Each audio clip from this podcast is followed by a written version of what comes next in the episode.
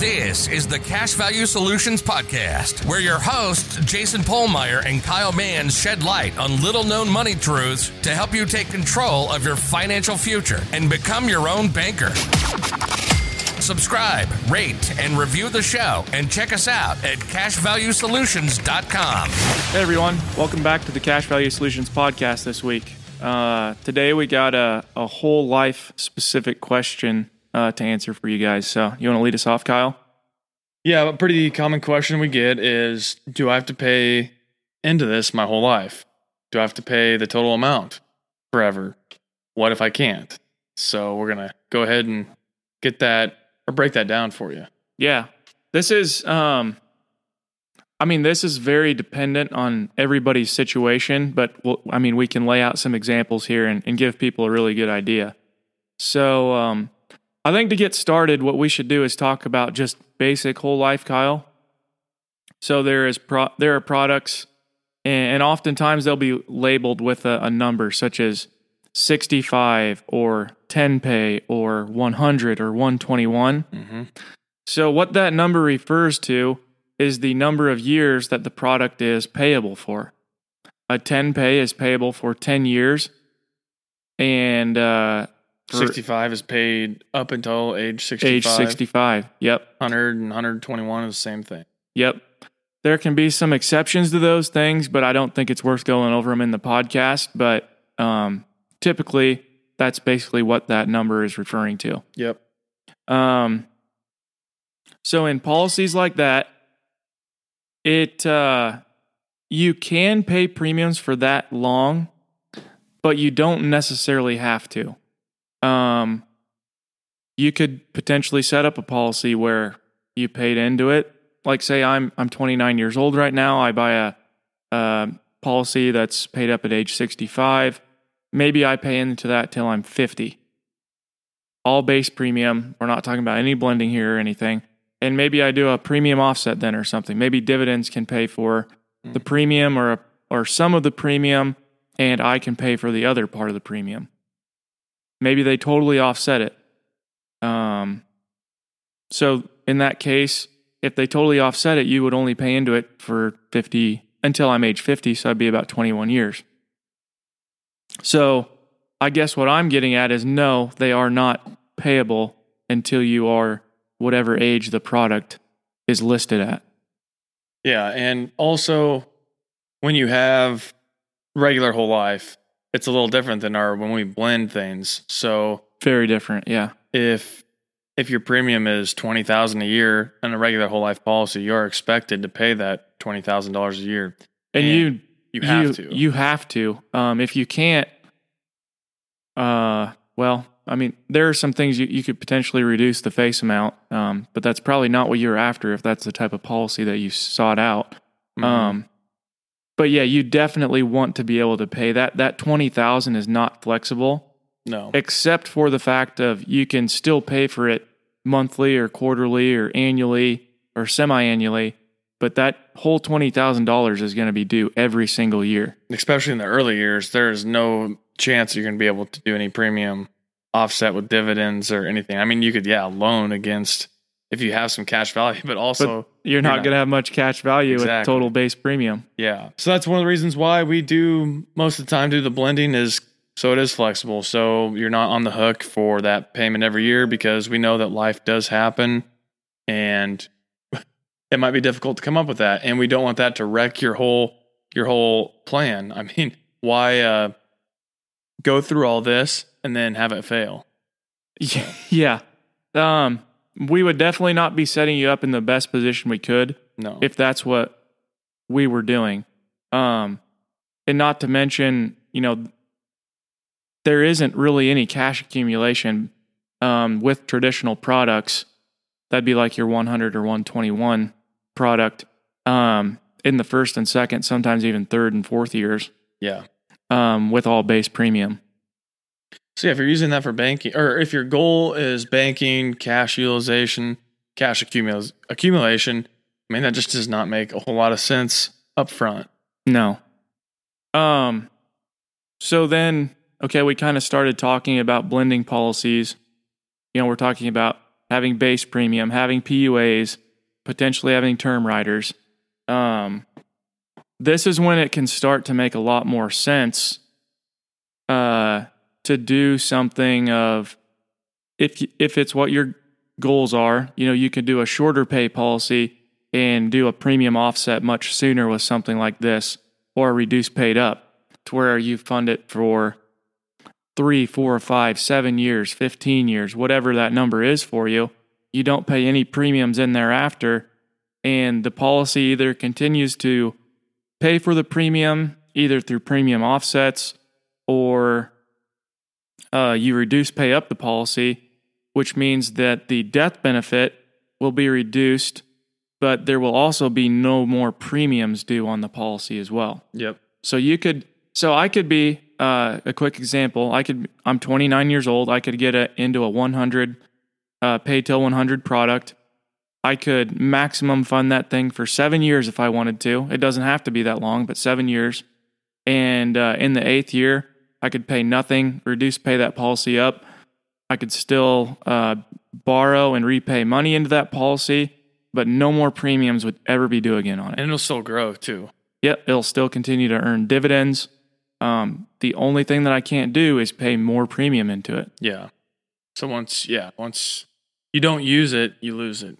Yeah. And so reduce paid up, that is not something that you have to elect when you purchase a policy, but once you execute it, it is forever. Yep. You cannot undo it. Yep. So for for some people, I I think it makes more sense instead of in that year where you don't want to pay anything. Maybe it makes sense to look at a premium offset first. Do that for a year, maybe two years, however long, and make sure that you don't want to pay anything else into the policy before executing a reduced paid up Absolutely. Yeah. because um, premium offset is not a forever thing. Yeah. And it, it is not a light decision then to to enact the RUP. So hmm And here's another thing. Um, so I'm 29 years old. I'm just using myself in all these examples. You can apply it to your own ages. Um, but I'm 29. Um, should I buy a paid up at 65 or a, a pay in to 100? Well, that depends on your goals. Even even uh, if all I wanted to pay in was until age 65, a traditional product may actually work better and accumulate more cash value than a uh, paid up at 65 policy. So that's something that you want to look at. And then after that's after you do that, you still aren't committed to that age 65. And in fact, the 100, you could not only stop before 65 with the blended policy, you could pay past 65 if you wanted to. yeah. Gives you a lot more flexibility than a shorter payment policy does. And some people they might be more focused on wanting to pay on pay in as long as possible. Maybe they want to be paying in the full amount until they pass. And that could be 80, 90, 100 years old. So if, if that is something that you're sure you want to do, then that's when we have to change the blends of these policies. We can't um, have them so aggressive in the base to PUA split. And I mean, depend on and it depends on company too. Some companies with aggressive splits, yeah, you can't fund them forever at the total amount, but um, some of them will have less cash value in the end too, as opposed to ones that are higher based. But other companies, it's exact opposite. So everything just kind of depends on your situation, what you want to do, and what company we're going to go with. Yeah, eh, I would say that there are no two companies that even if they each have a paid up to or uh, pay until 100 product, they they aren't the same. They don't function the same. Okay, so you could have the same uh, product from each company labeled the same. Mm-hmm. You could have the same base to PUA splits. They're gonna they're gonna accumulate cash differently. The way that you can fund them, like what I'm talking about is duration of time, is more than likely going to be different. So these are things that your advisor can help you with, but things that you should be aware of going into it. Yeah, definitely. So the simple answer to the question, um, whole life premiums, are they due your whole life? No, they are not. Nope. Um, especially when we start getting into blended whole life. Um, you have a lot more options come to you. With traditional whole life and all base premium policies, yeah, they offer some flexibility, but it's not nearly to the degree of a blended policy. And it's it's definitely 100% going to take some time before you have flexibility in that premium. Yeah. And with blended policies, like we we cannot it depends on everybody's situation, but we cannot, you know, fully fund that thing forever. But we, you can always at least fund the base until you die on those policies. Sure. So that's another thing to to think about. So you'll at least have a, always have a place where money can go.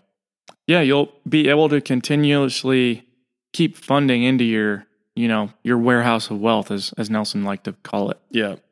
And you know, maybe that goes back to I think we've talked about before, but where it makes sense to have, you know, obviously it makes sense to have multiple policies because you can never get started large enough. Mm-hmm. But then also maybe it makes sense to have policies with different splits so that, you know, maybe as time moves on and you have you have more cash, like you can do a little bit of a less aggressive base to PUA split.